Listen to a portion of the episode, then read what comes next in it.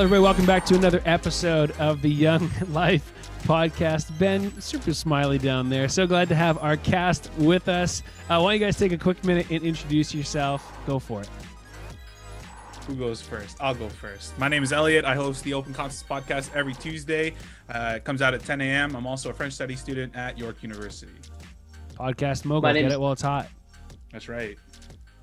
My name's Aiden. I'm a Bible college student with Vanguard College, and I host the TYL small group with Ben on Monday nights. Represent. Benny. Uh, and I'm Ben. I host a small group with Aiden. Um, hi. Hi. Dude, what's with like Aiden had a weird introduction the other day too. Look, guys, What's wrong with y'all? we need to have a competition because I have an amazing blooper of Ben that he definitely would not want released, and uh, I'm just itching to put it out there. So we'll find Yeah, some drop sort of comment in Yeah, the we competition. have chat if you want to see that. Maybe if we Shut get like uh, 200 views or 300 views on our podcast, we'll drop it. We got to come up with some sort of competition. anyway, we're so glad you're here with an episode of the Young Life Podcast. We're everywhere that you want to be. We're on YouTube, uh, Spotify, Apple Music, everywhere. Again, always privileged that you join us online. So, a little bit awkward. Like, here's the thing. Last week we made a big deal about how we were going to be in person on March 8th, and then of course, as soon as you finish recording it, everything has to change. So, obviously, we're back online. And we will be back online until further notice. Uh, but while we're online, again, I want to remind you of two ways you can connect. Of course, you can join us, the Young Life Podcast, like you're doing right now. But we also have two small groups running. We have the Young Life small group with Ben and Aiden on Sunday nights at 7:30, and Jody Speck is starting a women's Bible study going through the Book of Acts. That's going to be Thursday nights at seven. And so you can DM us directly. You'll have information on our social and ways you can connect there. Uh, but make sure you're staying connected. If you're feeling disconnected, you know, jump in. There's lots of places to get to meet people. Our small groups are a great place to talk face to face. Well, Zoom to Zoom, uh, but actually get some interaction in there. It'd be awesome. Well, tonight, uh, heading into lockdown and the struggles and the frustration all that brings, I want to talk about uh, overcoming evil, frustration, anger, challenging situations in people with good. And that's what we're talking about tonight. You know, a few weeks ago, we talked about wanting to be people that let light in the load. And I feel like as these lockdowns become uh, more normal and um, more maybe of a regular occurrence for better for worse however people feel about that i'm not saying either way i'm just saying as they become more regular uh, man i think a more intentional response uh, for us is needed to make sure that we are maintaining uh, the character of life that christ calls for us and you know there's lots of businesses in town struggling you know the the murmuring online has you can't miss it regardless how you feel about it, it it's people are struggling they're upset uh, and so we want to put out a challenge uh, for our Young Life crew on Monday nights. We want to challenge you to eat local on Monday nights. So as you meet for the Young Life podcast, uh, your what's your favorite spot in town, a local spot? You know, you can pick Kelsey's. I would encourage you to maybe pick a smaller business if you want uh, to try some new food. Uh, we're going to ask you to buy it. Uh, sit down. It's one thing to complain about small businesses being attacked online. It's another thing to kind of take responsibility and be like, you know, I'm going to buy something from every Monday night, a different one. Uh, you take a picture, post it. Young Life will repost it, and at least you know you're supporting with your finances, and we can kind of put the word out there that they make awesome food, and hopefully other people support them as well. And so that's our question for our cast tonight, man. Uh, next week, people are going to be looking for something to eat, something to do, a way to support a local business. Uh, what is your go-to place? A place in Barrie that is like your go-to. You love it. Donaleigh's. Donaleigh's for me. Big ups. You get Donaleigh's. mac and cheese. You get your poutine with your Bailey sauce if you want. Up to you. Ooh. That's good. Okay. Best place to go get stuff. And it's local, so it's good. The Uh, deep fried pickles are nuts. Yeah, so I've good. tried those. Irish nachos. Have you guys ever had Irish nachos? yeah. Those That's like that, so that's a one dish. You only that's you don't order anything else. That's the, that's your meal. yeah, for like a week. It's so Yeah. bad for you. You have to like you're walking home from Donaleigh's after that one. yeah. Someone else jump in. Like what's what's another favorite spot? I'm a big breakfast guy. I love um, the Dunlop Diner. It's uh, it's quality breakfast. Their eggs Benny. They've got like seven different kinds of eggs Benedict, and uh, yeah, they they really do it up. Skillets, all all all breakfast uh, lovers. I definitely recommend Dunlop Diner. Wait, Yeah, there's it's- seven there's seven different kinds of eggs benedict? Oh man, they just What? they they load up on these crazy toppings. It's like it's it's a food lover's heaven. I'm telling you. All right. I'd never even heard of it, and Aiden took me there. And Yeah. this is a weird thing to think is the Oh, best, that's but cute. they have amazing hash browns. Ben, would you like to be invited next time? ben Then would I'm, you- I'm, Ben's no, I'm just saying it's Ben cute. wants to go. He Yeah, and Scott went for breakfast. Okay, we'll go. We'll Ben, go. ben, Ben, I'll take come you. I'll take you, Ben. I don't want to go with you, Elliot. All right, yo, chill. I'm trying to be nice. uh, they have amazing hash browns. Check them out. Uh, we got Donaleigh's. We have Dunlop Diner. Ben, where would you like us to take you for lunch? That's a really weird way to ask that. Circle K. no, I'm Circle- kidding. Okay, what's one of your bro. What's one of your favorite spots in Barrie? Uh, the green mango tree. It's got like yeah. really good Thai food. Where is Like that? really good. Uh, it's uh on Mapleview by Mapleview and um Like by the Uh, Home De- like by the Berryview Home Depot. Drive, right? Berryview Drive. yeah yeah it's uh across from like where the McDonald's is and like Mm. where the La-Z-Boy I guess it used to be chapters in that plaza over there. It's Yeah, really Thai good. food's good. Uh, Oh, yeah. One I did take out from the other day was Big Pho. Big Pho was really good. That Love was great. pho. Pho. It's pho. It's pho. Pho, It's pho. Pho. Pho, Pho. I'm gonna keep calling it Pho. pho. It's it's amazing. You gotta check that place out. Uh, also, if you're a coffee lover, uh, best in my opinion that I've tried so far, best coffee in Barrie is at Common Good Cafe. It, that would be worth ordering in. It's uh, Propeller Espresso. It's amazing. That like if you're going coffee. for like good coffee, skip Starbucks, go to Common Good. It's unreal. Check it out. You know, just a few of our favorite spots. Also, uh, before I got my haircut, I used to go to History Barbershop, but I feel like I can't really give a whole lot of suggestions about that anymore. Uh, but they're doing some cool stuff over there for some local businesses trying to support all the stuff that's going on. And so, uh, in the next week, be conscious. What's some way you can support a local business next Monday? Why don't you order in for someone local, whether it's Donaleigh's, Dunlop Diner may not be open, but Mango Tree, Big Pho, Pho, whatever it's called, and uh, just go check it out. Maybe stop by for a coffee at Common Good. Want to make sure we're being proactive. You know, if we want, if we care about something and something's important to us, we want to show love and care in our community. Let's not just be angry about it. Let's do something about it. And so I think we can put our money where our mouth is and go, hey, I'm going to support local businesses if that's something that's important to me, which I think it should be. You know, uh, I'm sympathetic lately that and these people's livelihoods and uh, trying to put myself in the perspective of the other. One thing I never really realized, some, I was just talking to someone whose mom owns a restaurant, like just the cost of ordering alcohol alone and the shelf life that that has is enough to tank a business, which which is terrible. And so if we can, maybe don't buy them out of alcohol, but if you can, support a local business uh, and order food in for next Monday night.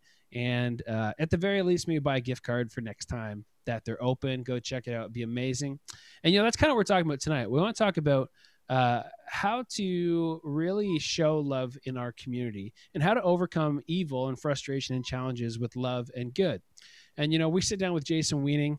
Uh, he's one of our pastors on staff at Mapleview, and he was talking. He's kind of introduced me to this idea of non-resistance. Have you guys ever heard of non-resistance? No, I hadn't either No. And and it uh it's different than being like a pacifist. Like a pacifist would be like uh, there's only peace when there's no more war. And non-resistance is the idea that because of our faith we can have peace and demonstrate peace and fight for peace in the middle of really challenging circumstances. And uh, that idea and that notion has only grown louder in my head my heart and mind uh, especially with uh, all the stuff that's happening and the response that people are having to this latest uh, lockdown measures. And so we're talking about that. Uh, we're going to jump into our Young Life download coming up right now, and then a really great conversation with Jason coming up. Can't wait for you to check it out right now.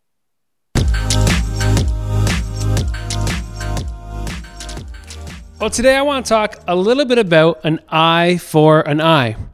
You know, uh, as you can see, we are not in person this week. Last week, I made a big deal at the end of the show about how we're going to be in person on March 8th. And obviously, the plan has changed. Since our last podcast, Simcoe Muskoka has been moved back into the gray zone. Uh, and, you know, understandably, it's made a lot of people frustrated, angry, disappointed, uh, upset, all the emotions that come with that. And, you know, it's not just because of a slight inconvenience or disruption, but there are legitimate stakes uh, for people in their lives. You know, uh, I feel like I, I always want to do my best to be a lifelong learner and try to understand the perspectives of other people. And you know, there are people fearing for their livelihood. There are people who are struggling in their relationships or maybe lack thereof relationships and families trying to find their way, teaching from home, students, teachers, all the things that come with that. And you know, I think it's important in situations and moments like these that we choose to try to put ourselves in the position and the perspective of the other uh, that we can try and understand and see the world through they, their eyes so we can have compassion and empathy. You know, one of my uh, favorite things about Jesus that I like to try and take notice of is that Jesus, very much before he responds in his authority and the power that comes with being who he is and all that he can do, Jesus chose to respond in empathy first. And you know, I think that's something we need to practice for our life. We'll be people who practice empathy before we practice our authority that God has given us. And you know, this world is full of injustice, pain, challenging situations, challenging people, and you know, just evil. And how do we respond as believers? How are we to engage? What's our next step? We've encountered evil, we've encountered challenging people, we've encountered an injustice. Now, what? What do we do?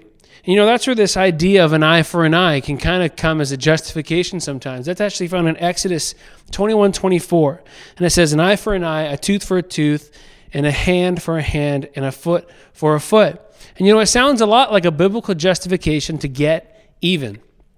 When injustice or challenges come and you're wronged, you can wrong to the same extent that they wronged you. What I'll you take mine, I'll take yours. Uh, you hit me, I hit you. You tick me off online, I'm going to tick you off online, and so on and so on, an eye for an eye.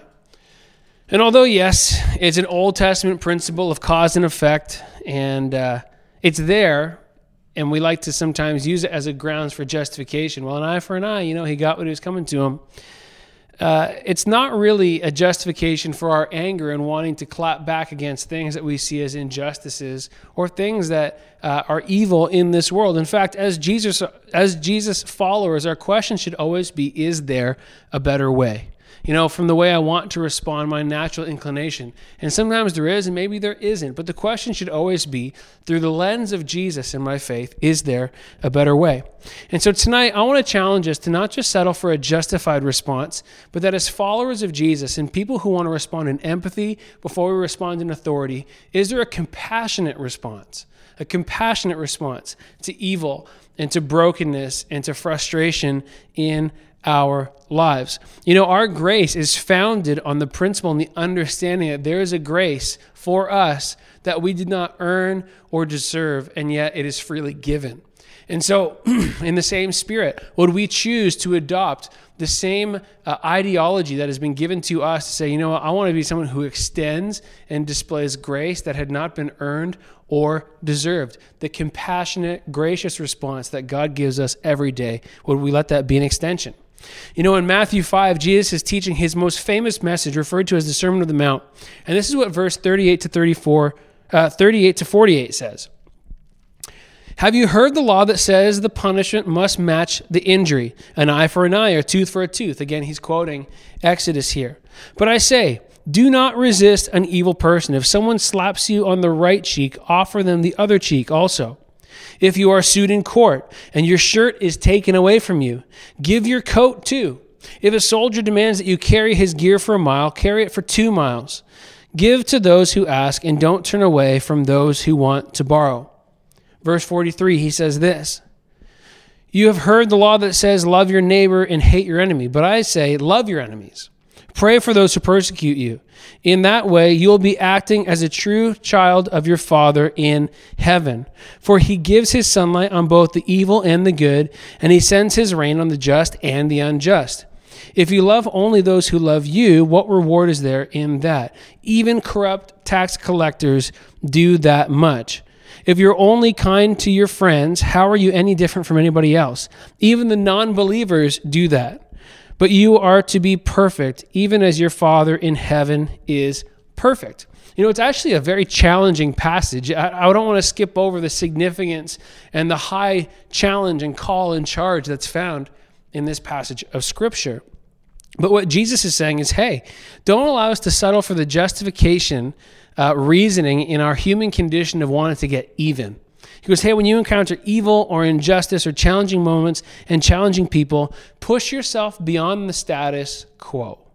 Push yourself beyond what is even reasonable to say, Hey, will we choose to have a compassionate response? And so the question now becomes, What does that mean for my life and yours? Is there ever a place where justice can be upheld as believers that we stand up for ourselves in spirit and truth and push back? You know, because this passage can paint things in a light where it's, you know what, let let be what's going to be and just let it wash over you and and trust God with it. And yet, I think although we can choose to have a compassionate response, there are still areas of our life where we stand up for truth and justice and we fight for what is right. Although that word fight might be a contention because as believers, how we fight is different than how the world chooses to fight. You know, I think of uh, some very meaningful cultural moments in the last few years, even the Me Too movement that has come to light and the liberation of women in, in, um, systems all over the world and organizations all over the world coming to light about uh, the injustice done to them, the silencing of victims, and, and the position that people of authority have put others in. You know, I think we have a responsibility to stand up for that justice and to stand up for the goodness and the wholesomeness and, and the way that God designed them to be and to recognize people with the value that God has given them. That's not what I'm talking about here. We still stand up for those things. But the light that I want to put on this is that what God is saying is, hey, don't allow your fight for e- to overcome evil to conquer you by allowing anger and frustration and evil in our own hearts to take over. In fact, conquer evil with good. Don't succumb to it. An eye for an eye. You know, uh, Romans 12, 21 says, Don't let evil conquer you, but conquer evil by doing good. So show love whenever and uh, whenever and wherever you can. Don't conflate justice with revenge. Don't meet evil deeds with evil intentions. Instead, overcome evil with good. And you know, if you're anything like myself, this can be incredibly challenging because when we face injustice and things that break our heart, we sometimes want to not only get even, but we want to make sure that the message is really clear. And what it's saying here is hey, don't allow yourself to succumb to your own sense of justice. Trust God's justice in this. That we would overcome evil with good. That we would lavish love on things that are broken and lavish patience and peace and kindness and graciousness over things that are broken so that we can then display the love and graciousness of God in our life to other areas of the world. This is what Romans 12 19 says. Dear friends, never take revenge. Leave that to the righteous anger of God. For the scriptures say, I will take revenge. I will pay them back, says the Lord. Instead, if your enemies are hungry, it says, feed them. If they are thirsty, give them something to drink. In doing this, you will heap burning coals of shame over their heads. Man, you want to dunk on people in this world that are challenging, hard, there's injustice shown. Show them such an overwhelming kindness that they can't help but take notice of the love and graciousness that is undeserved that we want to choose to show them. And, you know, to be honest, this is a very cha- personally challenging uh, passage and, and message to take to heart that we would respond in a greater way, not just settling for the justified response, but desiring to see the compassionate response, the Christ like response in my life. You know, in this passage, Matthew 5, Jesus used this picture talking about a Roman soldier asking you to carry their gear. You know, in the day and age of Jesus, it would be customary that soldiers were allowed to ask citizens to help them carry their gear for a mile, and every sol- every citizen was responsible to do so if they were asked. You see an instance of this where Jesus is going to the cross, and the Roman soldier asks a man to come and carry Jesus' cross for him. In the same light, Roman soldiers could ask you or ask me. Imagine if you were stopped today and a police officer said, Scott, can you stop and carry all my gear for me for a mile?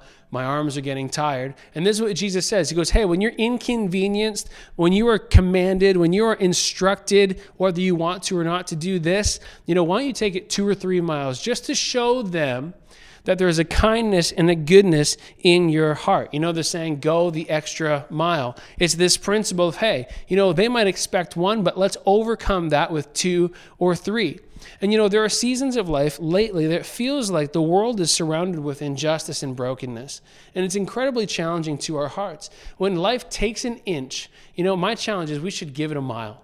When you feel like people are taking a piece of you in in how they're speaking to you or how they're treating you and you know i'm not talking about here things that are systemic problems or putting yourself in a position of harm. You know i think those are things that need to be addressed appropriately. But i mean in our in our everyday uh, relationships in our everyday interactions with people when people are taking an inch man give them back a mile Overwhelm them with the love of God that is in us. Show them that we are more than just flesh and bone, but the Spirit of God is alive in us. And the challenge is it means surrendering our idea of fairness and giving it to God.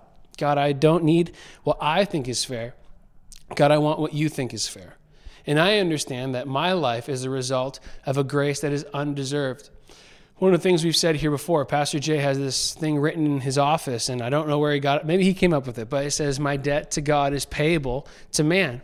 And you know, I think a good principle in understanding that we can overcome evil with good and that we have the strength and ability to do that is to remind ourselves that you and I, as followers of Jesus, are recipients of a grace and a goodness we could never earn, we could never deserve. There's nothing we could do to earn it and yet it is freely given so lavishly on my life and yours. And so when we see challenging people, frustrations, evil in this world, would we respond to the evil of this world the same way that Jesus responded to the evil in my life? And the way that he responds to the evil in your life, not allowing evil to conquer us or to rule us, but that we would conquer evil by doing good. You know, tonight we have Pastor Jason Weening joining us, and we want to talk about this principle of non resistance. It's kind of this new uh, principle, at least in my life, to be thinking about. And the idea is hey, that we can overcome the evil and the injustice of this world with radical acts of love, kindness, and intentionality, because that's what Jesus did for you and I. And so I'm really excited to share that conversation with you. Why don't you check it out right now? My conversation with Jason Weening.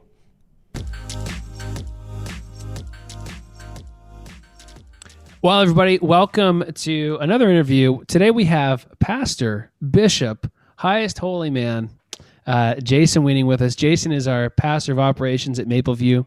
And I want to have Jason on because, you know, I wish I had a microphone for a lot of the conversations that we have around the offices here at Mapleview because uh, between myself, uh, Josh, Pastor Craig, and Jason, I feel like there are some good or just interesting conversations that we always want to repackage or maybe put back out there.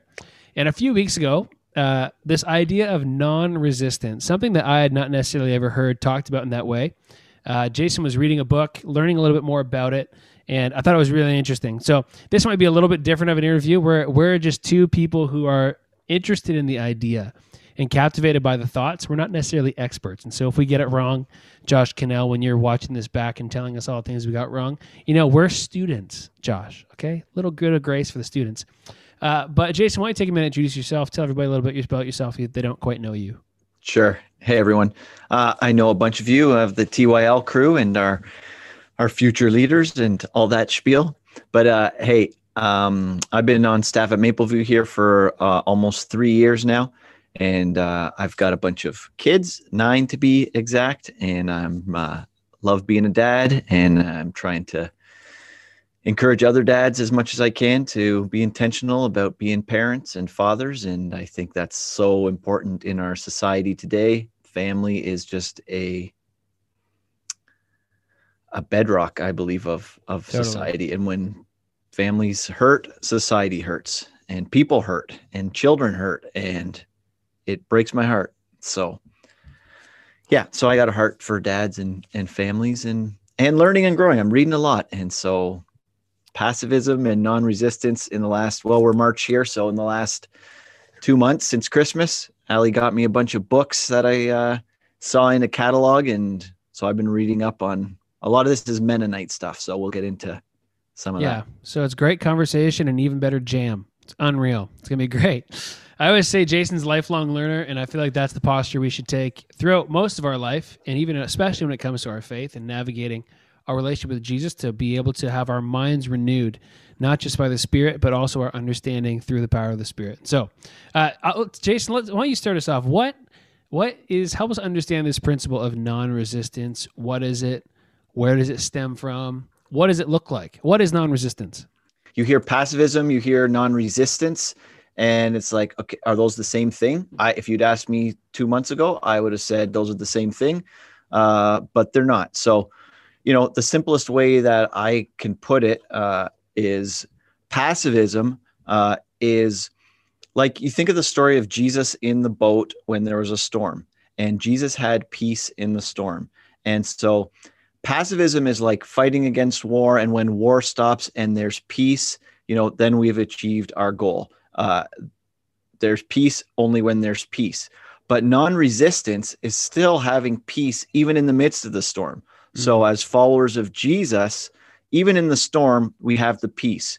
And, and non resistance is about not resisting the evil, but actively loving your enemy, which is countercultural, which is counter to what my gut wants to do to fight for justice and stuff like that. So, that's just how I keep thinking about it in my mind. Pacifism says there's peace when there's peace. Non-resistance says I still have peace even in the midst of the storm.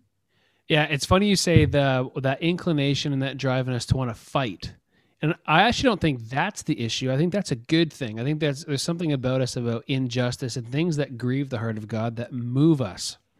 You know, there's there's a difference between being moved and feeling this desire to need to fight and I think non resistance helps draws that line between what is a fight and what is being moved in our hearts and our lives to want to do something about the injustice and the evil that we see.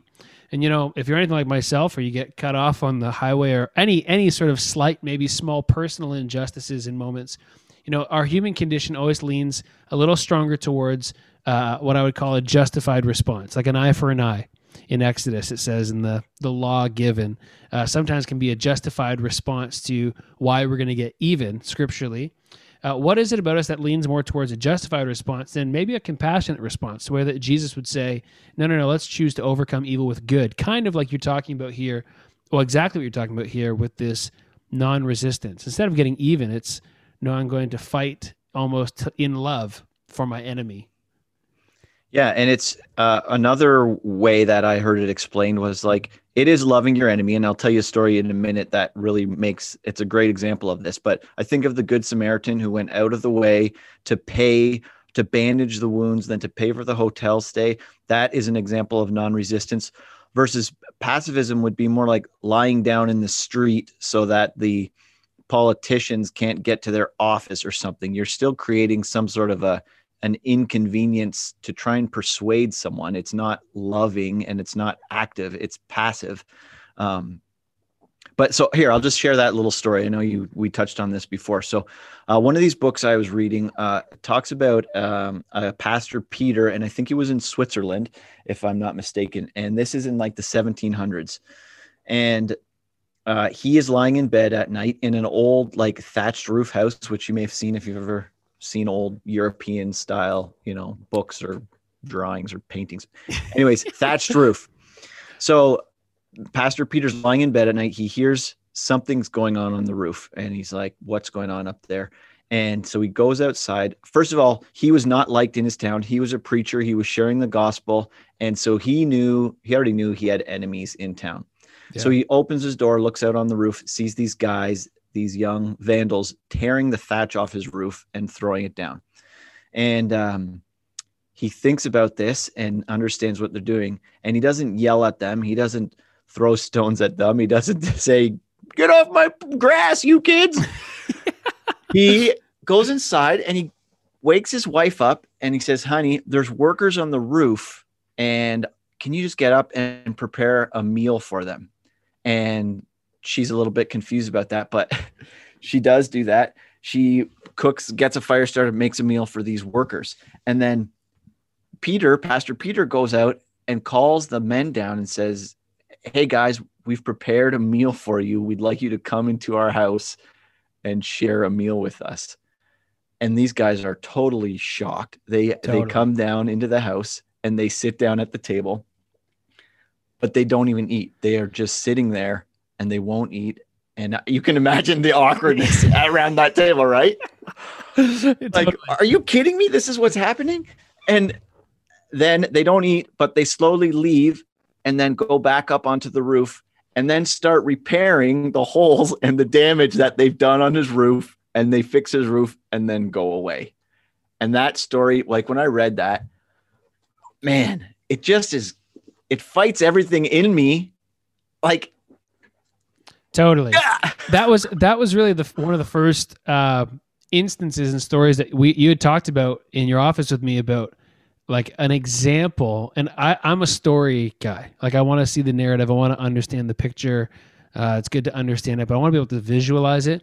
I think that's a great picture uh, for what and how and the purpose of when we're talking about this non-resistance principle of not just loving your neighbor by being nice to them, uh, but this overcoming evil and injustices and things that grieve the heart of God with intentional acts of love, kindness, and things that are counter to evil. You know what I mean? Mm-hmm. It's not just about resisting evil. It's not just about, like you're saying, pacifism, blocking away for evil to get through, but it's about actively maybe we are fighting back, but our fight is through intentional love and care and demonstrations of the power of the gospel in our own life. That's why I love that story. Like, it, it, catch me on a bad day, even probably on a good day, I probably would have handled that situation differently. And yet, yes. you see how like uh, the the content and the character of his life because of the gospel moved him to do something differently and fight that battle in a different way. Mm-hmm. And that's where I really feel like as a society we are at. And I think there are people that rightfully so, you know, it can feel like um, whether they're whether it's faith based or their local businesses are under um, attack with these they feel like it's under attack with these shutdowns or just personal freedoms maybe feel like they're being taken away uh, how, how do we respond to that? And that's where i found this conversation around non-resistance so timely because it's really about how believers we are going to choose to respond. And i love that. I think one of the benefits is in today's culture there seems to be a rise in understanding of justice and human rights, you know, uh, and and dignity for people. It's at the forefront of people's minds. I think more than maybe it has been in previous generations. Yeah. Uh, and as a result, there there seems like there's these cultural, I would say, growing pains in how it's demonstrated, how it's realized, what's the best practice, what's too far, what's not far enough. And I think this principle that you're sharing, uh, it helps us help set up believers to really display the gospel in a really interesting way in a world that desires justice. And so, what are some ways that uh, how this could be a big step forward for believers and how we choose to demonstrate this justice it feels like the the Western church and the Western culture is longing for? Well, I think, uh, like you said, there's these protests that could be we could be going to fight these issues and things like that, and well, you said at the beginning, I, I'm not sure where I land exactly on all of this. And, yeah. and I am trying to sort this out too. So this is literally just a dialogue of ideas here. And um, so all that to say, okay, we can fight for things that are are unjust and and things like that. And I've been part of organizations and groups involving sex trafficking and things like that, where we're trying to help bring awareness and raise uh, uh fight that injustice. But also like Jesus was the ultimate uh, was ultimately unjusted, unjustified. Like what happened with Jesus, and he stood there silently before Pilate, was the ultimate. The perfect man was crucified, and that was the ultimate injustice that that could have happened. And he stood there and didn't say anything there. Um, and it was because of his love for us and his love for mankind. And it goes back to the whole idea of love which in in matthew 5 and i think it's 38 to 48 is kind of the section that talks about loving your enemy and stuff like that. And the fruit of the spirit well what's the first fruit of the spirit? You all know the list. The first fruit of the spirit is love. And until i started reading some of this curriculum or some of these books about love and non-resistance you know, I'd had these ideas of love, like, okay, I love my wife, I love my kids, but loving your enemy, I think need, we need the Holy Spirit to love our enemies because totally our do. flesh does not want to do it. And now I'm beginning to see how that is a fruit of the Spirit. When our love is overcoming our sense of indignity or of of it, something being in, unjust, that is where I can see that is like a Holy Spirit kind of love. That is not logical. It is not doesn't make sense. It's the opposite of everything screaming inside of me of what should be done. Um, but it's love. That's the key word. And Jesus said, "Love your neighbor as yourself. Love the Lord your God with all your heart, soul, mind, and strength." Like these are, that's what separates, I believe, Christianity from a lot of other religions is our love for our enemies. And looking historically, even in the Roman times, and as Christians were being martyred, they were Jesus was praying on the cross, "Forgive, forgive them, Lord. They don't know what they do." And it was the love of the Christians that was influencing their society, even to the death. And in stories about martyrs and yeah, people who actually lived this instead of just Yeah. kind of talked about it. yeah, You know, Romans 12, 19, it says, I'm going to read it here just so I don't mess up. It says, Dear friends, it says, never take revenge. Leave that to the righteous anger of God. For the scriptures say, I will take revenge. I will pay them back, says the Lord. Instead, if your if your enemies are hungry, feed them. If they're thirsty, give them something to drink. And in doing this, you will heap burning coals of shame over their heads. And you know, I feel like in this conversation, it can begin to feel like uh, not like a wet blanket or like we're we're just going to love our way out of it. But I think there is an empowerment that comes to choosing to love people the best we can, in knowing that you know we don't love um, defenseless, we love fortified. Uh, that God is well, it's a uh, love out of strength. It's not totally. a love out of weakness. Exactly. And and I think the real strength in the life of a believer and the, the thing that takes a lot of effort and intentionality is not falling to our own vices and fleshly response. And that's what I see in this is what overcome evil with good is to almost say and and really is to say don't allow yourself to be conquered by the evil that you're facing by meeting it at that level. Overcome. And I, and I think that's the challenge I see here with non-resistance is, yeah, we're gonna fight back. It's not from a weak position, and I like that distinction you make between pacified and uh, non-resistance. Like, Yeah, like right now, Isla is four days old, and there are moments I want to pacify the issue, like quite literally. And this is not just stopping it; it's actually actively fighting against it. And I think that's the difference sometimes in why we.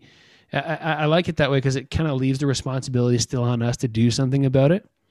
And it asks me big questions of, hey, in our culture and society, what is non-resistance when it comes to how we respond to COVID nineteen or how we respond to these lockdowns? You know, what is overcoming what people see as frustrations and dis disappointments and and things that are graining on us as believers? Okay, what is the response that is the non-resistance response to overcome with good? You know, I'm I'm inspired by that and challenged by that personally, at least to go, you know, it's my responsibility to push back evil with good and trust that as I do it, Jesus is pushing the ball down the field, so to speak. Um, yeah, it's it's incredibly challenging. And and why don't you tell everybody what you're talking about with your neighbor in terms of like these little tiny steps? For Thought that was sure. amazing. Well, that's what I think it is. I think it's we're talking about, you know, there are these big picture issues and political things and cultural trends and big uh, government programs and policies, and there needs to be change in some of those areas as well. But I think we need to hone it down a little bit and focus on like literally love your neighbor as yourself. And so what how I've been challenged by that is like, okay, literally, I have two uh, elderly couples that live across the road from us, and it's like, okay, well, how do I show them love? They've they're cancer survivors, and so they're very uh, they want to stay safe and everything like that. I'm like, okay, well, how do I show them love practically?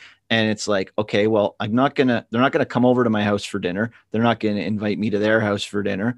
Um, and so literally last week, okay, big snowstorm. So I went over there with some of my kids and we snow blow their driveway. Uh, we've got chickens at home, so I'll go there now and then and bring them a dozen eggs or something like that. Um, but like small personal acts of kindness um, and being, I think, not just physical acts like that. Um, we just had a baby, uh, baby Mabel. She's about a, she's a month old today, actually. Look and at us um, new dads. we- Wow, we we are just, just us young guys. stick Us- together, all of us young guys. I know. Um. Anyway, so the midwife came to visit us the other day, and w- when we were at the hospital, she mentioned something about being terrified about her job or whatever. They have to be very uh, safe with all their their procedures and what they're doing and wearing masks and covers and all that stuff. Anyways, she used the word terrified, and I just it stuck out to me. And we've had a couple visits with her since then, and I've always kind of had, I believe, a nudge from the Holy Spirit, like, hey, what is what was that all about? So on Sunday or whatever, she was at our house, and I was like, hey, you mentioned at the hospital that you were terrified. Like that's a strong word.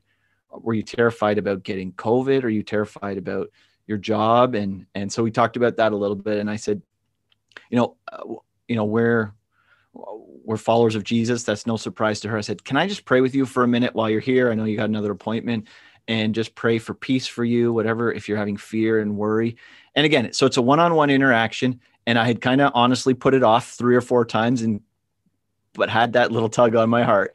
And mm-hmm. so I just spent a minute there, prayed with her, and there were three or four of my kids there too. So, uh, trying to show my kids too, like, hey, take opportunities to witness to someone. Um, but anyway, so I just prayed with her that God have peace, and she was crying when it was done. And just again, it's not the big thing. We're not going to have a, a protest down at City Hall. It's just me talking to her, going to snow blow the neighbor's driveway. I know you guys wrote car, uh, letters for Roberta Place there a few weeks ago. You know, small, small little individual acts of love, I think, hopefully will produce great rewards. Yeah, and I think of it kind of in two streams of one is that as we actively and proactively create those little moments, we a we create a track record as believers of people that despite maybe some misunderstandings we have with people who don't share our beliefs, they can see the evidence of our life of a track record of, yeah, you know mm-hmm. what, I'm going to shovel your driveway, I'm going to get you egg, all those little things. Yeah. There's one thing just to d- establish a track record of legitimacy that, hey, we're not just talk, we are people of action. And second of all, uh, it becomes so ingrained with us that when we come up against people who are vitriol about it, you know, mm-hmm. like they're maybe mean spirited and they don't have our best interest at heart like the scripture talks about our enemy someone in our opposition to us that our natural inclination becomes love and yep. choosing to love them and you and jason small saying uh, again like good and similar in terms of like you know it, it's going to become a practice and it needs to be something that's consistent so that when the moment comes that we can display a non-resistant attitude in terms of not meeting evil with evil not even worried about what's being fair. Like right. Uh, giving up scott doesn't have to be fair to you uh, because i'm called to more than fair. You know if, if god gave me what was fair you know it would not necessarily be the greatest thing for me to receive. No. and so in the same way i'm going to be an extension of the undeserved grace that I have been shown. And I think one of the things for us as believers is our entire business, if you will, not that people like calling it a business, but our entire uh, worldview is based on receiving a grace that was not fair and not earned and not deserved, and yet yep. it was freely given. And when I see this non resistant attitude and kind of doing away with an eye for an eye, it's really embodying and emulating I don't need to get what's fair. I want to give what's above and beyond fair. Uh, whether they're my friend, whether they're my enemy, I want to embody this love above and beyond that forever and ever and ever and ever and ever, which I think is great. And I think it's timely because it can be easy and easy, uh, easy and easier, especially with things like lockdowns, to succumb to our maybe not always spirit led attitude. Well, and it's not fair. And I think it's a sacrifice too. And it's little sacrifices like I think Jason Small told the story of pulling someone out of the ditch or something like that. Or, or okay, I'm done my snow blowing my lot, my driveway. Now I'll go snow blow their driveway. Like we're called to be, and it you I think you touched on it in that Romans verse 12, verse one. It says we need to offer our bodies as living sacrifices. Like mm-hmm. it's about sacrifice, loving to our own hurt. And it's again, it's the opposite of what the world would want us to do to fight fire with fire. Yeah.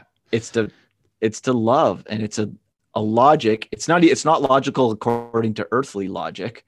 It's it's foolishness to the world, but it's heavenly kingdom logic. Logic isn't even the right word, but it's thinking on a different a different way of thinking. and was, we need the Holy Spirit. It's not just our own physical mind isn't going to get us there. That's why it's a fruit of the spirit, love.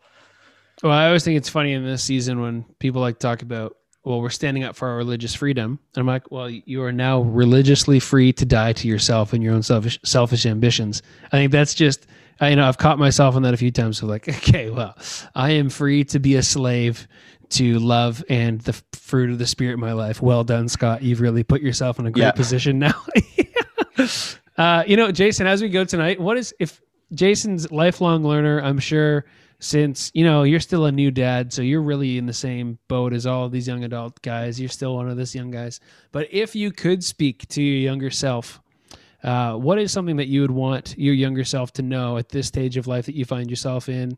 Nine kids later, uh, probably fifty thousand books later, uh, farther along down the road. What would you say to your younger self? I would say keep your mouth shut. are you talking to me now, or are you talking to I'm yourself? talking to my younger self. I've I've made a, lots of apology phone calls where to brothers-in-laws and cousins and and people like and I would just I've become I think Jay said it in church a few weeks ago a wise man once said nothing. And, uh, yeah. I s- heard someone else say unless you can improve on the silence, don't break it. And uh Mm, that's so. I my advice would would have been, hey, 20 year old Jason or 25 year old Jason, just Well, not said. Perfect. Well, thanks, Jason, for joining us. Uh, so glad to have you with us, guys. Check out Jason's Instagram. He, he's talking about his passion for dads. It's all over his social media. Some of my favorite videos to watch is when Jason's doing something with his kids, trying to encourage other dads. You will hear the phrase "Hey, dads" more than you ever even thought possible. You got to check it out. You can check him out at Jason Weaning. Jay Weaning, Jason Weaning. I think it's Jay Weaning on Instagram and Jason Ah, Weaning. look at him go. Follow him. And uh, there might be a podcast of his coming out soon. A little uh, plug of some potential there. But uh, thanks so much for joining us today, Jason. And everybody else, back to the cast. Thanks, Scott. Well, big, huge thank you to Jason Weaning for joining us uh, for the Young Life podcast. Always glad to have him on. I always say, and I've said this probably a few times by now, Jason is a lifelong learner. Uh, great posture for us to have. Um, I'm always challenged. I, the thing I love about Jason is that he will he believes big and wants to know the most true thing, but he's also not afraid to admit when he's wrong or change his mind. And that's put a, a good challenge in my life. I'd say of okay, like reserve the right to change your mind if uh, something becomes illuminated in you to not be so prideful to just hold to yourself. So I always love a chance to sit down, talk with Jason, and shoot the breeze and go back and forth about all sorts of stuff. He's amazing. Uh, we're gonna stick online, obviously, until further notice. Uh, and you know, just check with our social and keep track as we kind of keep going to see what the news is with Young Life. And uh, I was talking with the cast earlier uh, a bit about you know sometimes our conversation around lockdowns and all this kind of stuff it can be frustrating. So i want to talk about making the most of it. What's something awesome something positive something good that you tried that you love uh, since the beginning of lockdown? What's something new that you've done and maybe something else someone else can do? You know i think a lot of the situation in season is just trying to make the most of a maybe not ideal situation. So what's something you've tried or loved to do during lockdown the last little bit I started an Audible subscription. I'm really enjoying it. Uh, started my first book, and uh, it's yeah, it's a worthy investment for sure. Yeah. Okay. Weird fun fact. I had an Audible subscription. In fact, I still have an Audible subscription, and I forgot that I had it for a year and a half. So I got a year and a half's worth of books that I need to buy. That's awesome. but it is. It's totally awesome. If you're a, a runner or you're working from home and you like listening to books, that's a great one, Aiden. If you Really, commute, really yeah. awesome. Totally. Someone else. What's someone else you guys have tried? Uh, I've started trying to read like more books um, instead of just sitting in front of the TV watching it all day. Uh, so that's probably that's what I've been trying to get into the habit of doing. Yeah, that's awesome. Elliot, what about you? Yeah, no, for me it's been is my mic not working again? No, you're okay. I bet. uh, it's been running. I, I said it in multiple episodes prior to. It's just been running. I mean, the weather has. I mean, these past couple days have not been really permitting, but um, yeah, whether that's on my treadmill in my basement or outside, it's just. I think just getting outside of being inside is is something that I think a lot of people need to do because it gets boring. Totally. So Totally. I, I think that just changing your scenery, even for like 20 minutes, will make all the difference.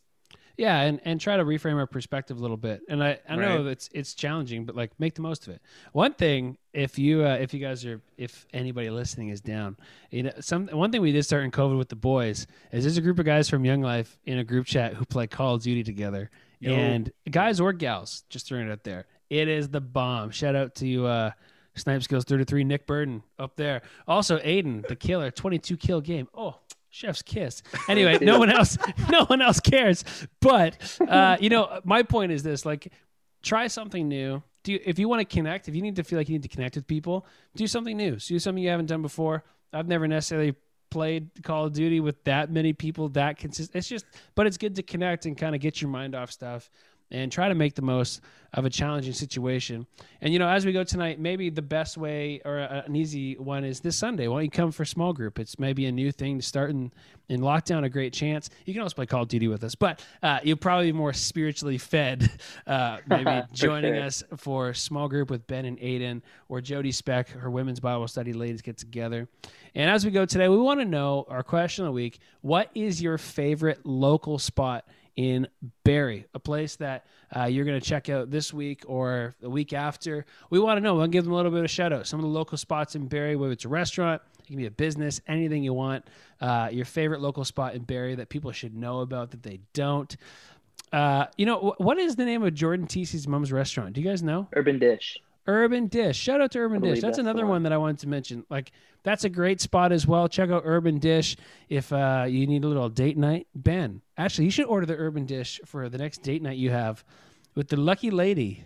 As you guys read an apologetics book together, it's going to be great. Uh, so Urban Dish, it's going to be awesome. Make sure you check it out. Support local. We can't wait to be back in person. But until then, we're going to make the most of the situation we find ourselves in. And you know what? We'll catch you guys next week.